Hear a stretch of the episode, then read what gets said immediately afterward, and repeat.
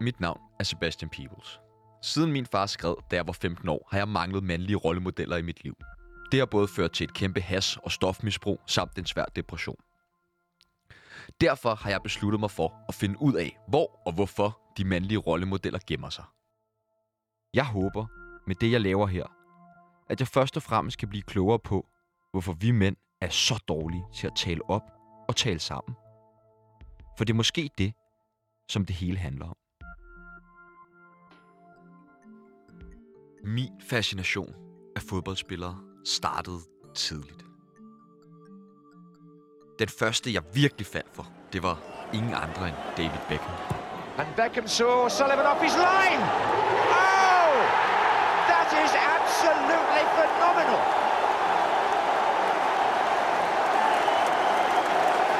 What an astonishing goal by David Beckham from the halfway line. Jeg havde hanekam. Jeg havde lyse striber i håret. Jeg kronragede endda mig selv. Og jeg græd som pisket, da han skiftede fra mit elskede Manchester United til Real Madrid. Jeg vil sige, at jeg generelt har været og stadig er meget fascineret af professionelle fodboldspillere. Jeg er normalt ikke typen, der bliver synderligt starstruck, men jeg rystede som en kokjo, da jeg i 2013 skulle give Manchester United-målmand Anders Lindegård hans juice. Jeg mindes dog ikke, at jeg har haft nogen fodboldspillere som en decideret rollemodel i mit liv.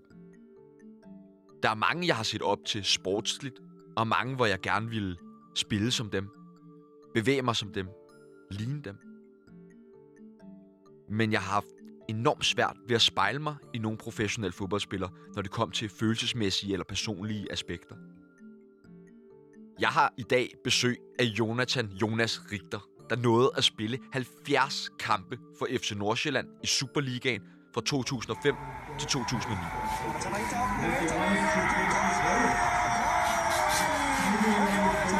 Vi snakker om, hvordan det kan være, at fodboldspillere er så private. Hvorfor der ikke er flere af dem, der gerne vil være rollemodeller. Og så snakker vi også om, hvordan det egentlig føles at opnå drømmen at blive professionel fodboldspiller. De fleste kender nok til Jonas' historie. Men hvis du er en af dem, der undrer dig over den utrolig korte karriere fra 05 til 9, så er det fordi, at han under en træningskamp mod Hvidovre i sommeren 2009 blev ramt af lynet. Ulykken gjorde ham fodboldinvalid, da nederste del af hans venstre ben måtte amputeres. Jonathan Jonas Richter har netop udgivet bogen med titlen Ramt af lynet, en fortælling om at rejse sig på et ben og finde sig selv igen. Men først skal vi høre lidt om, hvordan det hele startede, og Jonathans gensidige fascination af fodboldspillere.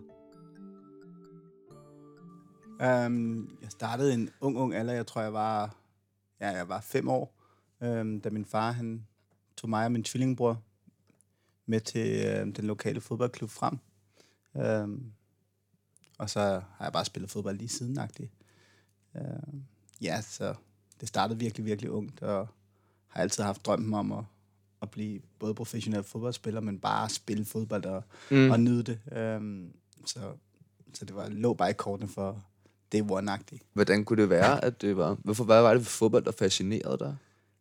Var det noget med familie, familien, eller var din far fodboldmand, eller... Ja, min far, min far er fodboldmand, har selv spillet fodbold. Han er fra Gambia. Ja. Øhm, har selv spillet på et relativt højt niveau i Gambia. Øhm, og min, jeg boede, jeg boede i, øhm, i Valby i sådan et stort hus, hvor min mormor boede i midten. Øhm, og hun var ligesom sådan den tredje primære voksen, mor, far og så mormor, ikke? Um, og hun er også kæmpe fodboldnørd, eller var kæmpe fodboldnørd. Um, så det, der var bare sådan en stor aura omkring fodbold, og selvfølgelig skulle de to små drenge også spille fodbold, og, og vi elskede bolde for, for barnsben jo, så det var, det var så bare så nærliggende. Øhm, og jeg tror, i den tid, jeg voksede op i 85 og sådan noget, der var fodbold jo også bare stort, og, og vi er vokset op og, og har set vores rollemodeller i i alle drengene fra 92 og se, at, at øhm, Danmark vinde EM og sådan, så vi er jo vokset op med fodbold-æren, øhm, så det var bare nærliggende at spille fodbold der. Og, det, og så synes jeg, det var fedt, og jeg synes stadig, det er fedt. Hvad, hvem, var du, hvem holdt du med? Uh, hvem holdt jeg med? Ja. Eller, uh, Ja, hvem holdt du med dengang, da du ligesom startede din fodbold og spillede for år ude i frem? jeg så bare meget fodbold sammen med min, med min far. Øhm, Jeg kan huske, at han holdt rigtig meget med Milan dengang. Øhm, Og italiensk fodbold blev vist rigtig meget. Øhm, Så, så det, var, det var lige det første, sådan, måske fanagtige, men, men sådan fankultur, der var jeg bare så patriotisk og, og dansk. øhm, Så det var bare EM i 92, de store helte der, det var jo bare det helt store. Og- Men altså, når vi sådan generelt, hvem jeg holder med, så er det Arsenal. Og det er, det er der, hvor jeg dyrker øh, min, min indre fan. Øh, jeg har nok holdt med, med Arsenal siden, det vil jeg ikke starte nullerne, der hvor Invincible. Ja, det med Det Henri til- og ja. Bergkamp og, Præcis. og Pires og Vieira og Ja, uh, og alt præcis, nemlig. Ja, Kuen. Og... det er lige præcis det, øh, dem, og, ja, det var fedt. Øh, Hvem, var, hvem, så, hvem kunne du godt lide af de spillere for det Arsenal hold? Nej, det var Thierry, han var den højeste, øhm, og Patrick Vieira selvfølgelig, øhm, som de to store, hvor at Henri bare var ham med alt swaggen, ham, ham der ved det nu, når at andre også sådan, ej, du ligner lidt ham der, øhm, Henri, ikke? så blev man jo høj gang 10, øh, og lavede de samme jubelscener, så what's up? Og sådan, øhm, han, er, han er bare så sej, jeg synes stadig, jeg har set en masse dokumentar med ham også. Og sådan. Hvad, hvad, hvad, hvad var det dengang også for nu her, der gør, at du synes, at han var så sej? Um, en ting var, at han var en fantastisk fodboldspiller, men, men han var også bare en af de her personer, man tænkte, sådan der, ham der vil jeg godt være ven med, eller sådan der vil jeg også godt være ude for banen. Um, så det var egentlig mere også måden, han bar sig selv. Um, Så der var også nogle personlige aspekter i det, der gjorde, at, at du så op til ham. Ja, helt klart, helt klart. Um, for jeg synes, Patrick Vieira var en fantastisk fodboldspiller og sådan noget. Men jeg synes der også, han var lidt tør. Altså, jeg, det var ikke ham, jeg, jeg gik hen og tænkte, okay, den der dokumentar skal jeg se på samme måde. Selvom jeg egentlig synes, han var totalt vild. Mm. Og jeg har da også set en dokumentar med ham, men det er Thierry. Mm. gang på gang, jeg bare tænker, hold kæft, en sej person, og hold kæft, en fed karriere, han har haft og oplevelser og sådan. Så det er my go-to guy. Som man nok kan høre her, så er jeg ikke den eneste, der er meget fascineret af fodboldspillere. Selv en tidligere professionel kan svælge sig i en opremsning af gamle Arsenal-legender. Jeg har også talt med forfatter, journalist og fodboldekspert Asger Hedegaard Bøje om, hvorfor vi er så betaget af fodboldspillere frem for så mange andre kendte mennesker. Hvad, hvorfor tror du, der er den her fascination af professionelle fodboldspillere, som der har jo været i 100 år nærmest jo? Ja, men det er, jo, det er jo det, og og det har der jo netop været i rigtig, rigtig mange år, og, og i forskellige generationer. Det, det er ligesom noget, der forener os på tværs, altså uanset om vi er 10 år gamle, eller 20, 30, 40, 50 år gamle, så, så, øh, og, og hvis vi er fodboldinteresserede, så har vi haft de her øh, idoler, eller forbilleder, eller rollemodeller. Øh, og det, jeg tror, det er noget, sporten kan. Altså, der er ikke særlig mange andre steder, hvor man øh, hvad skal jeg sige, når, når kampen går i gang, at opmærksomheden er så stor, altså øh, på, på den enkelte detalje, på den enkelte spiller, øh, og vi taler om det bagefter, vi skriver om det på sociale medier. Det er sådan ligesom, øh, det, altså, fodbolden især og sporten generelt kan det her med at, at skabe fortællinger, skabe historier. Øhm, og, og til en god historie eller en god fortælling, der hører jo en held, og der hører også en skurk. Øh, og, og heltene, øh, heltene, de kommer simpelthen bare, altså, de, de kommer til os, og så er det bare om at, kan man sige, øh, hænge på, og om at finde den held, man så, man så synes bedst om. Fordi, øh, fordi sporten er rigtig god til at producere de her helte. Men, men hvad, hvad, hvorfor er det fordi, at hvis du nu for eksempel ser sådan, der er jo også mange, som ser for eksempel præsident Obama som en, en ja. Held på en eller anden måde, og en, øhm, en, som bragte noget til folket. Men han har jo ikke engang halvt så mange følgere på Instagram, som Cristiano Ronaldo har. Nej, jeg tror, det er fordi, at sportens helte, de er øh, upolitiske. Altså, de, og, og, og de, de, er, altså, de taler til noget andet i os. De taler ikke til fornuften. Altså, man kan sige, Barack Obama, eller øh, Nelson Mandela, eller hvem det nu er øh, af politiske ikoner, Dalai Lama, en, re- et religiøst ikon, de her, de taler jo til noget, til noget fornuftigt i os, eller noget in, intellektuelt, eller noget, intelli- øh, noget i vores øh, intelligens. Altså det her med, øh, de har nogle gode løsninger på noget, eller de træffer nogle valg, eller de opfører sig på en helt særlig måde, de er modige, eller, eller hvad de nu gør, eller har en særlig øh, historie bag sig. Men hvor man kan sige, at, at, at fodboldens helte taler på en anden måde til os. Det er meget mere kropsligt, egentlig. Altså, det taler vi jo ikke så meget om, men, men det er jo ikke... Altså, det, det er de færreste, der ved, hvordan Lionel Messis stemme lyder. Øh, eller hvordan Cristiano Ronaldo formulerer sig. Altså, det vi, det vi kender dem for, det er deres krop. Det er, deres, det, er det, de gør. Øh, og selvfølgelig også deres, øh, altså deres intellekt på den måde, at de, de, de forstår spillet og sådan, men, men det er først og fremmest det, der træder frem for os, det vi ser øh, direkte. Og, og det taler altså til alle mennesker i alle lande i, i, øh, i hele verden. Øh, øh, fordi det er så enkelt.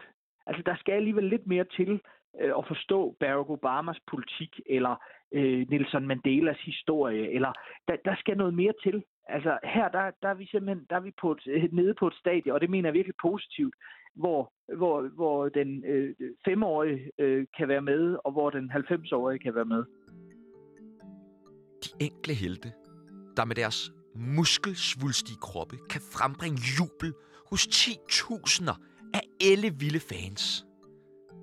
Mænd, der lader fødderne tale. Fascinationen af fodboldspillere lyder som noget, der taler ind i de gamle mandeidealer. De er simple og lige til. Let fordøjelige i en mere og mere kompliceret verden. Men hvordan føles det så egentlig at opnå den ultimative drøm for mange? Nemlig at blive professionel fodboldspiller. Hvornår ved du så ligesom, at det her fodbold, det faktisk godt kan blive til noget? Åh, oh, øhm, for mig har fodbold altid bare været det, jeg skulle til. Det har været min ventil øhm, for det hele. Øhm, så jeg vil, har altid haft tanken om, at jeg skal altid spille fodbold. Så for hvor højt niveau, det, det håber jeg jo bare, det ligesom kom af, at man bare trænede virkelig, virkelig hårdt, øhm, og gjorde alt, hvad man kunne. Og det gjorde jeg, øhm, følte jeg. Øhm, men jeg har altid været i periferien. Øhm, jeg har spillet på det bedste ungdomshold, man kunne spille på i Brøndby, øhm, og spillet med alle andre fantastiske fodboldspillere fra årgang 85-84. Mm. Øhm, og jeg var altid i periferien af det hold, øhm, sagt på en anden måde. Jeg var aldrig dem, Brøndby satsede på. Øhm, vi var altid, mig og min tvillingbror var altid de der lidt små, der var gode, men vi var ikke rigtig gode nok øhm, til at blive satset på. Og så rykker jeg så til, som senior, så rykker jeg så til Farum, som er Nordsjællands øhm, mm. B-hold. Øhm, og så fik begyndte jeg at få selvtillid, og fik rimelig hurtigt at vide, okay, du kommer op i førsteholdstruppen. Øhm, men jeg blev egentlig bare ved med at bare spille og, og nyde det. Mm. Øhm, og så fik jeg så i, hvad var det, sommeren 2005, der fik jeg så chancen for at skrive under på en fuldtidskontrakt og blive Superliga-spiller. Det, det, var, det var lykken at se sit, sit eget navn på en trøje, og, og lige pludselig få penge for at spille fodbold. Det havde jeg ikke fået før. Øhm, det var ikke mange penge, men jeg fik øhm, penge, og for mig dengang var det mange penge. Mm. Øhm, ja, så det var bare en drøm, der gik i opfyldelse. Så bliver du fucking professionel fodboldspiller. Altså, det er jo, det er jo, det er jo min største drøm. Det er ja. så mange største drøm. Altså, hvad, hvordan er det? lige pludselig at være og spille 70 kampe for FC Nordsjælland og være en del af omklædningsrummet og ja altså det er fantastisk altså det er altså hvis jeg lige ikke havde min kaffe i hånden, så jeg jublet lige så meget, som du har gjort lige der. Fordi at det, det er fantastisk, og jeg får også kuldgysninger, når jeg tænker, at nu er det alligevel 11 år siden, jeg levede drømmen. Øh, men jeg kan stadig godt huske følelsen, og, mm. og bare, hvis for eksempel min søn Nielsen på to år, øh, bliver ved med at vise så, så meget engagement for bolden, og, og håber på, at han får, hvis han får sådan en passion, som jeg får med fodbold, og så opnår det. Det er en kæmpe, kæmpe drøm, og mm. sådan der, følelse af, at man bare er top of the world-agtig. Og det var jeg i fire år, så det var, altså, det var for sindssygt. Ja, øh, kun glæde, selvom jeg var korsbåndsskadet et år, og, og selvfølgelig ikke altid ramme det niveau, jeg gerne vil, og ikke noget de 100% de drømme, jeg gerne vil, så var det bare en tid, som var helt fantastisk, og noget, jeg ønsker for så mange mennesker, at de opnår noget, de brænder så meget for, som jeg øh, gør med fodbold. Og hvad, det, man, jeg forestiller mig også, at man må føle sig helt vildt speciel altså at føle sig som og vigtig på en eller anden måde, altså fordi man jo har fans, der ser op til mm. en, og, altså, og man lever drømmen. Altså, ja. hvordan takler man det, når man sådan som ung gut kommer ind og, og får al den her opmærksomhed? Ja, det, det er jo igen også sådan, måske lidt komplekst. Hvordan takler du det? Uh, for mit vedkommende, der tror jeg bare, at alt for mig var nyt og spændende og stort. Altså, for første gang, jeg fik trø, uh, navn på trøjen, første gang, jeg fik en, en lønseddel. Øh, første gang, jeg faktisk fik øh, nogle bonuspenge, der faktisk var en lønseddel, der så okay ud. Første gang, jeg fik debut, alle de her ting, der var bare så mange første gang for mig, mm. at selvom det også bliver hverdag, så er det bare en fantastisk hverdag, uden nogen, har jeg beskrevet aldrig nogen kedelig mandag for mig. Altså, det var bare tage til træning, og selvom jeg var korsbåndsskadet, så skulle jeg stadig op og, og stræbe på at komme tilbage til det, jeg, jeg gerne ville. Øhm, og da jeg levede, led allerbedst og spillede hver gang, og kunne se og begynde at drømme om udlands eventyr og, og mange flere penge og, og alle de her ting, anerkendende for, for kvinder og alle de her ting, så kom der jo bare mere med i den her pose, hvor man bare føler sig vigtig. Øhm, og så er jeg jo i min senere refleksion jo også fundet ud af, jeg er glad for, at jeg havde familie og venner omkring mig, som ikke definerer mig ud fra, fra det, jeg var på fodboldbanen. Øhm, og den drøm, jeg levede, men egentlig bare som Jonas, som også elsker at være sammen med sin familie, og elsker at, mm. at grine af alt muligt, og bare spille fodbold, spille spil, eller whatever. Øhm, det er jeg glad for, at jeg har haft nogen, der egentlig er hed lidt i den anden retning. Du holde det lidt grounded, eller hvad man siger. Ja, men ikke sådan meget bevidst. Jeg tror bare, det er sådan, sådan vi er som familie, og dem, jeg er tæt ved. Og hvad, altså, hvem var så dine rollemodeller i, i, i den her periode, hvor du spiller for FC Nordsjælland? Er der nogen i omklædningsrummet, eller hvem er ligesom, der sørger for, at du kommer ind i hele den her verden? Um, jeg har jo en tvillingbror, um, som vi læner os rigtig meget op af hinanden, og, og, og vi spejler os altid hinanden og, og sparer rigtig meget.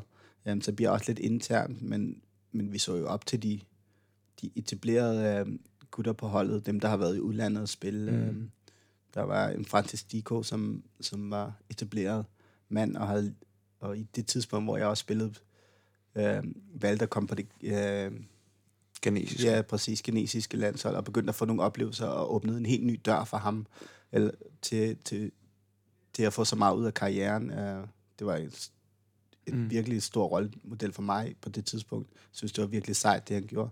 Uh, og så mødte man jo bare store stjerner, når man spillede mod Brøndby eller mod FCK, og spillede mod Grønkær eller et eller andet, som, som mødte en som kollega, og sådan, ikke? det var jeg også med til at sætte, wow, er man virkelig kommet op på den pedestal? Uh, det var jo bare fedt. Men sådan overordnede rollemodeller, der, der tror jeg bare, jeg lænede mig op af, af Morten Vihort, som var vores træner, og så Julemand kom til to, der havde så meget erfaring og havde en aura omkring sig. Meget stærkt hold. ja, ja, præcis, og kan sige i dag, at de faktisk er dem, der styrer landsholdet nu, Ja.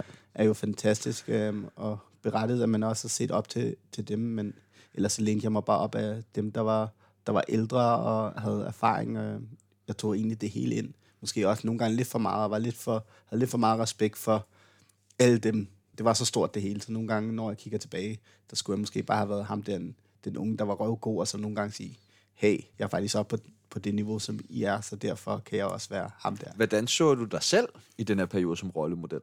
Over for for eksempel fans? Øhm, jeg ved ikke, hvordan jeg så mig, men, Er det, men, men, er det, det, men, det var men, meget, meget er det noget, man tænker over, at man er bevidst over dem? Altså, fordi altså, det er jo også selvfølgelig en anden tid, Ja. dengang du spillede ind i den dag i dag, hvor der er sociale medier på en Præcis. helt anden måde og sådan noget der. Ja. Men hvor meget var du opmærksom på, hvordan du ligesom var udad til for dem, der ligesom så op til dig?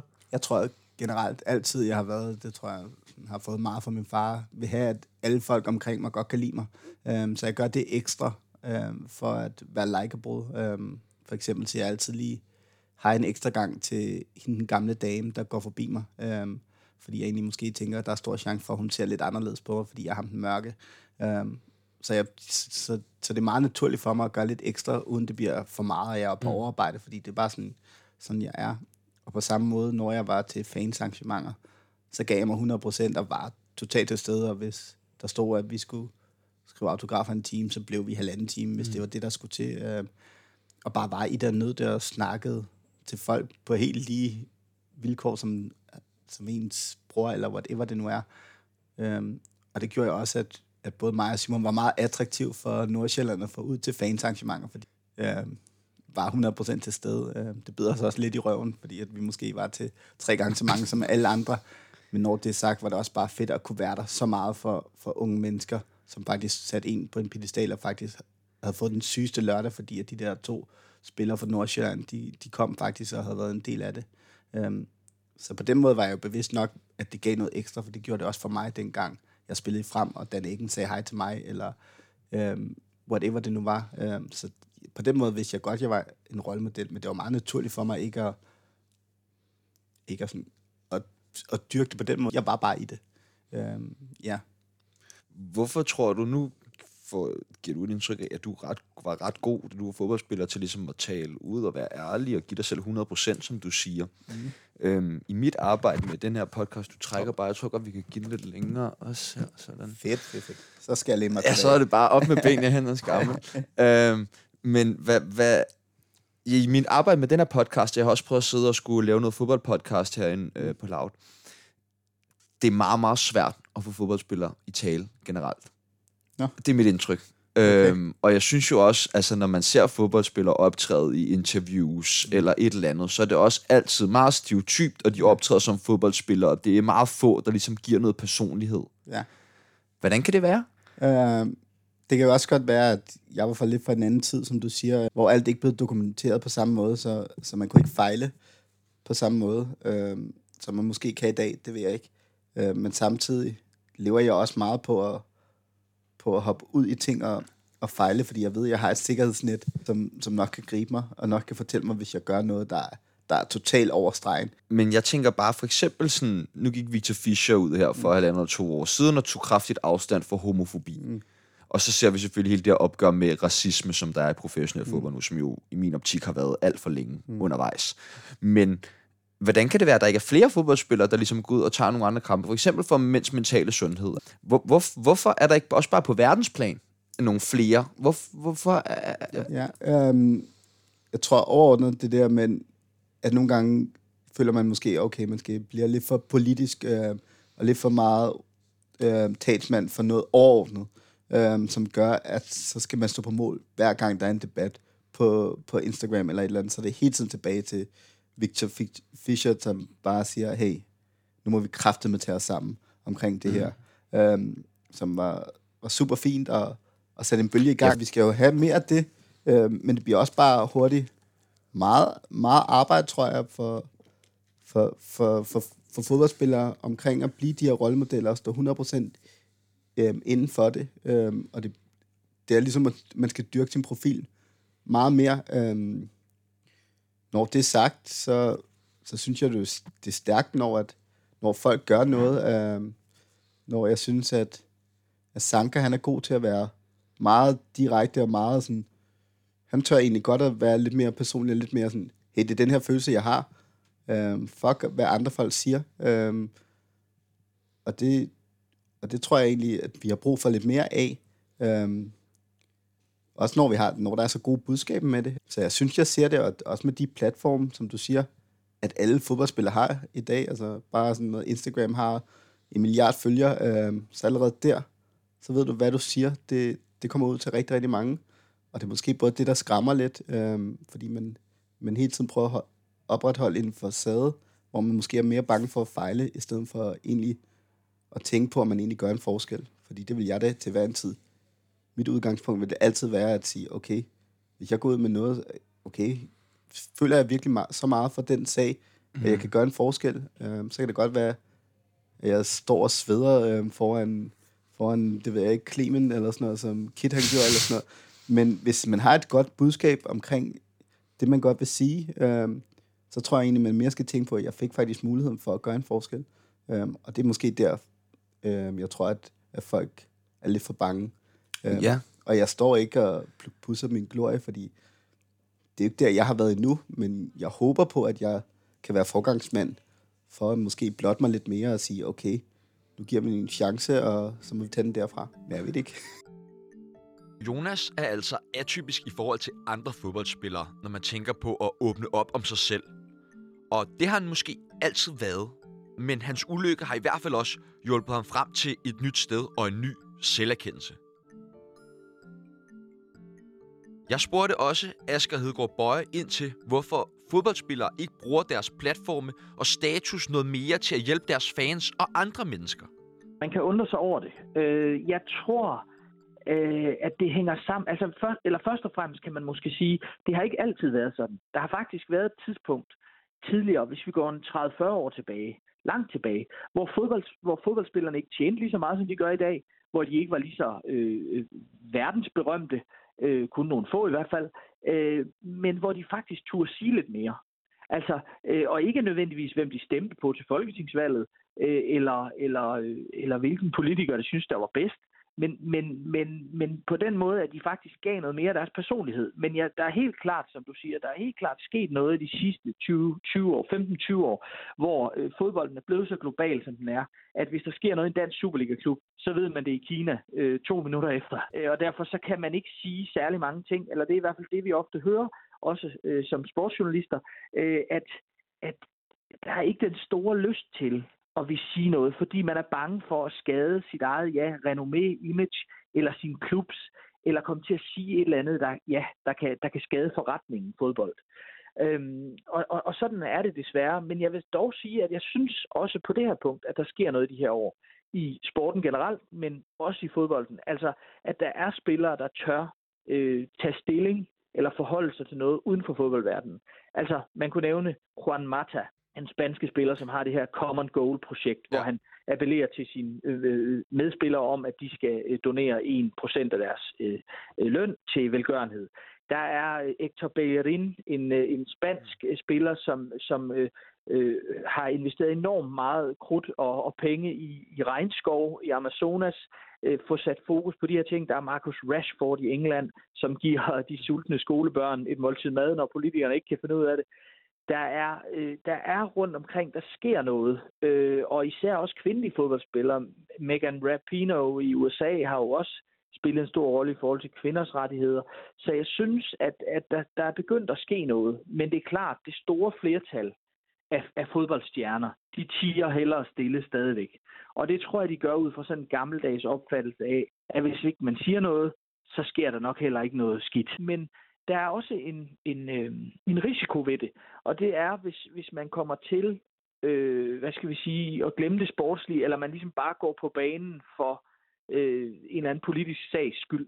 Altså, og så langt har vi jo ikke endnu. Men det er heller ikke noget, jeg ønsker mig. Altså, at hver eneste fodboldspiller hver det eneste minut skal sige, hvad han eller hun mener om det eller det. Øh, men, men noget mere personlighed, helt klart. Altså, det, det, det er savnet, altså både blandt os journalister, men, men jo især også blandt fansene. Altså det her med, at vi lærer dem lidt bedre at kende, at de giver noget af sig selv. Ja, fordi altså også bare sådan noget, når der kommer de der all or nothing dokumentarer eller et eller andet. Ja. Altså, det er jo sådan noget, folk de lapper i sig, ikke? Ja. Øh, men de er jo super styret også. Altså, det må man jo ikke glemme. Det er jo, det er jo et kig bag facaden, men det er jo et kontrolleret kig bag mm. facaden. Mm. Øh, men du har ret, det er jo noget, folk lapper i sig, og man synes, det er, det er fantastisk at få et indblik i. Og det hænger jo sammen med, at der i fodboldens verden er blevet længere fra den enkelte fan og til stjernespilleren, end der nogensinde har været. Der er øh, høje hegn rundt om alle træningsanlæggene. Vi ved ikke, hvad det er, der foregår derinde. Spillerne udtaler sig kun på pressemøder i meget korte sætninger med meget få ord. Øh, så så, så vi, vi, vi, vi øh, hungrer efter at få noget mere at vide. Ikke om deres privatliv nødvendigvis, men bare om, altså om hvad skal vi sige, eller de viser, at de er mennesker også. Ja. Altså, at de ikke bare er fodboldrobotter.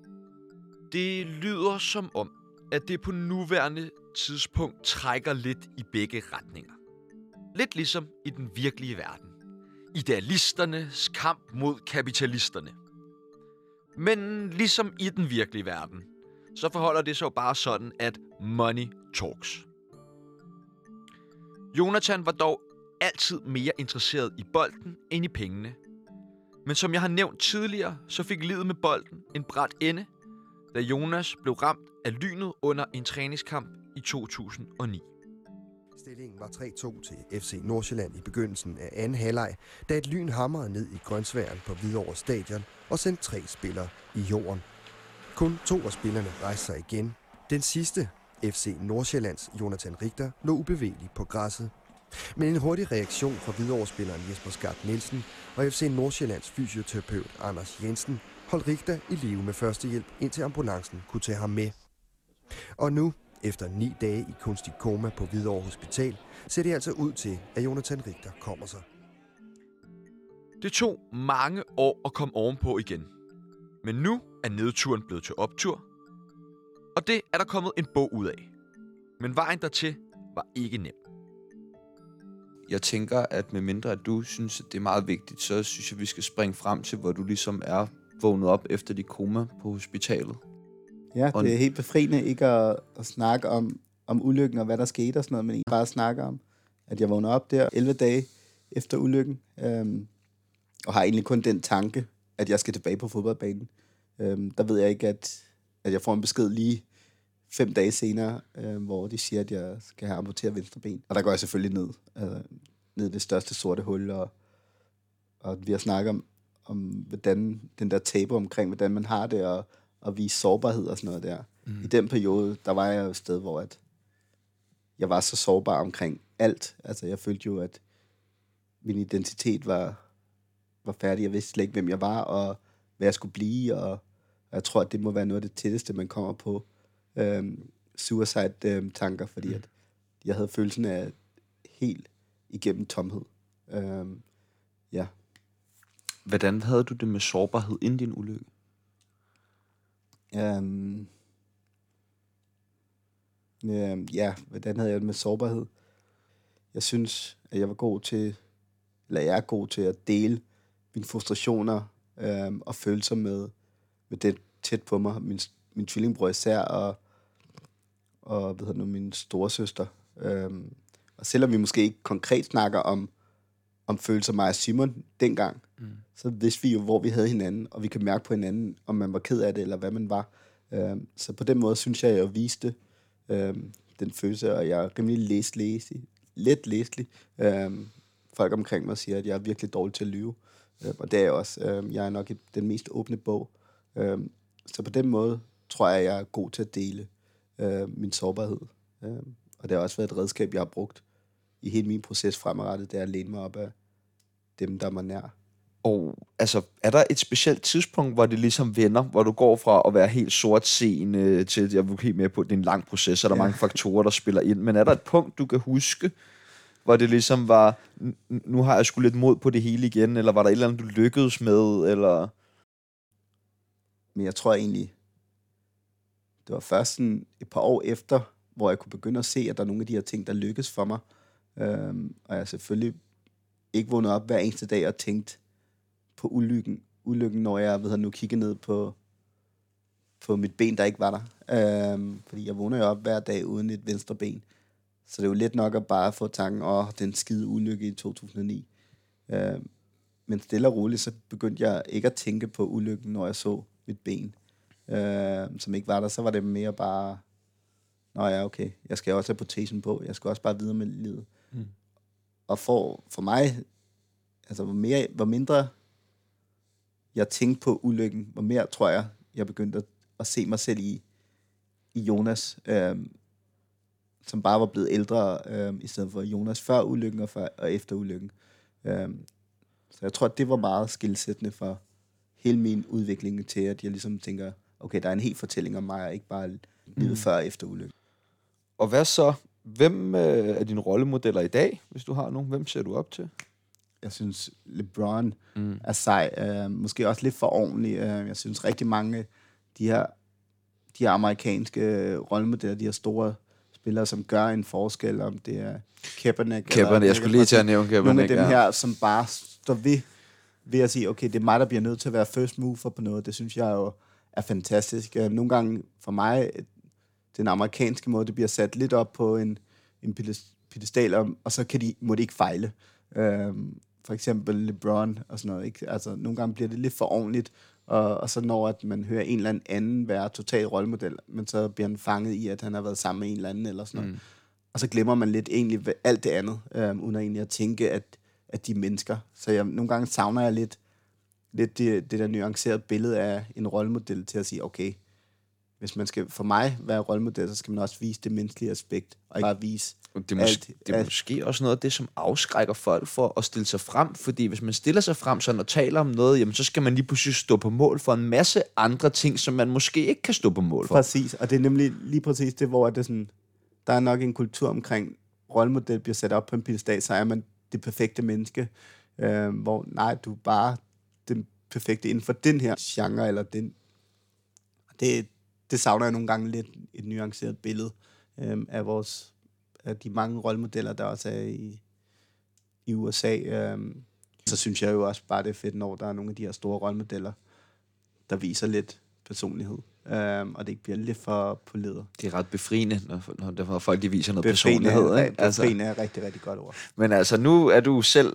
vil jeg sige, den ultimative rollemodel, og det er ikke kvæg, at du er professionel fodboldspiller, eller ikke engang, at du har overkommet den her svære ulykke, men at du arbejder med udsatte unge til dagligt. Det er jo på en eller anden måde, der er det jo svært at undgå ikke at skulle være en eller anden form for rollemodel. Ja. Hvordan øh, er det? Ja, jeg synes, jeg synes igen, det, det er et rigtig, rigtig spændende felt. Øhm, vi, lever, vi arbejder rigtig meget ud for de stærke relationer, øhm, vi skaber med de her unge mennesker. Øhm, og de relationer bliver jo også hurtigt lidt udvisket i forhold til, hvad er okay, og hvornår er man den gode, er man den mere storebror, der egentlig godt kan forstå, når man lige laver et eller andet lille fordus et eller andet sted, og, og går med på den vogn, eller, eller hvor er det, man, man lige stikker ud som en rollemodel, øhm, som faktisk stadig også siger til dig, at det ikke er helt rigtigt, når du gør et eller andet, mm øhm, som, som er ulovligt, eller whatever det nu er. Øhm, det synes jeg er super spændende, og jeg skulle da være et skarn, hvis jeg ikke brugte min fantastiske historie, at blive ramt af lyn og komme tilbage som, som, en, som en rollemodel for andre, som, som spejler sig i, som du har selv set. Det var min største drøm at blive professionel fodboldspiller. Jeg fik lov til at leve drømmen, øhm, og jeg kom ud på, på den anden side, med tab af den drøm, øh, men opnå den også, også en kamp for at opnå den drøm. Så jeg synes, jeg har rigtig meget perspektiv at give til unge mennesker. Øh, så så det, er jo, det er jo bare fedt for mig, at jeg kan være et sted, hvor at jeg kan bruge min fortælling, øh, min historie til, at de skal se op, øh, se op til mig. Øh, Hvad Ja. giver det dig? at være rollemodel. Mm. Øh, igen, en kæmpe ydmyghed omkring at kunne være noget for andre. Øh, fordi jeg også selv ved, hvor stort det var at, at se op til for eksempel Thierry, eller, eller til en eller anden sej øh, klasselærer, eller whatever, til en, en eller anden ældre person, som gjorde noget. Øh, så jeg ved, hvor vigtigt det er at have nogen at spejle sig i, øh, og nogen at se op til. Og som giver noget igen, tænker jeg Præcis, også. øh, og det er jo så det næste, det der med, at når nogle af de her rollemodeller, jeg har aldrig mødt Thierry, hvis han kommer og så mødte mig med den franske arrogance, som han sikkert også har, så ville det måske være et helt andet billede, jeg havde af ham. Mm. Øhm, så når at der er nogle af de her rollemodeller, der faktisk møder en i øjenhøjde, er jeg sikker på, er med til at, til at, til at ændre ens motivation til at gøre noget. Ja, altså bare motivere en gang 100, tror jeg. Um, så det er det, jeg håber på. Mm. Jonathan Jonas Richter var den slags fodboldspiller, som jeg mener, vi mangler mange af. Og er en af de rollemodeller, som vi har brug for. Han tør åbne op, han er ikke bange for at træde forkert, og han siger sin mening. Utroligt befriende og nærværende. Men det koster ofte at åbne op som fodboldspiller. Ikke blot personligt, men også økonomisk. Og det er nok derfor, at så mange vælger at tige frem for at tale højt. Det er ærgerligt, da jeg tror, at fodboldspillere kunne bidrage enormt gennem deres status. Når de endelig gør noget, så sætter det næsten altid gang i debatten, hvad enten det drejer sig om mad til skolebørn, homofobi eller racisme. Men så længe der hersker så stærke økonomiske kræfter i sporten, så er det svært at se, hvordan det skal ændre sig radikalt.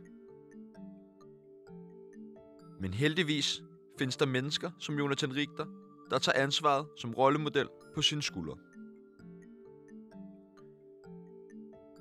Du har lyttet til en episode af Jagt på de mandlige rollemodeller, en podcastserie på Radio Loud. Mit navn det er Sebastian Peebles. Jeg har selv tilrettelagt og redigeret. Vi høres ved, mand.